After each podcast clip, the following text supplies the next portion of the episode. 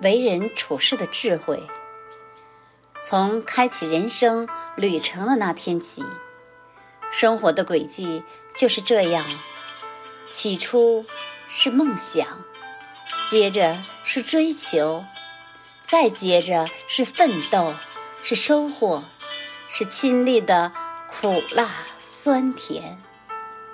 付出之后，有些人风光无限，有些人长吁短叹。其实。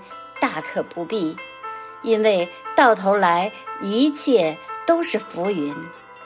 那些没有追求到的，或者是已经拥有的，百年之后，都只不过是镜中花、水中月，一场梦。人啊，经历的多了，才知道有些事不必纠缠，有些人。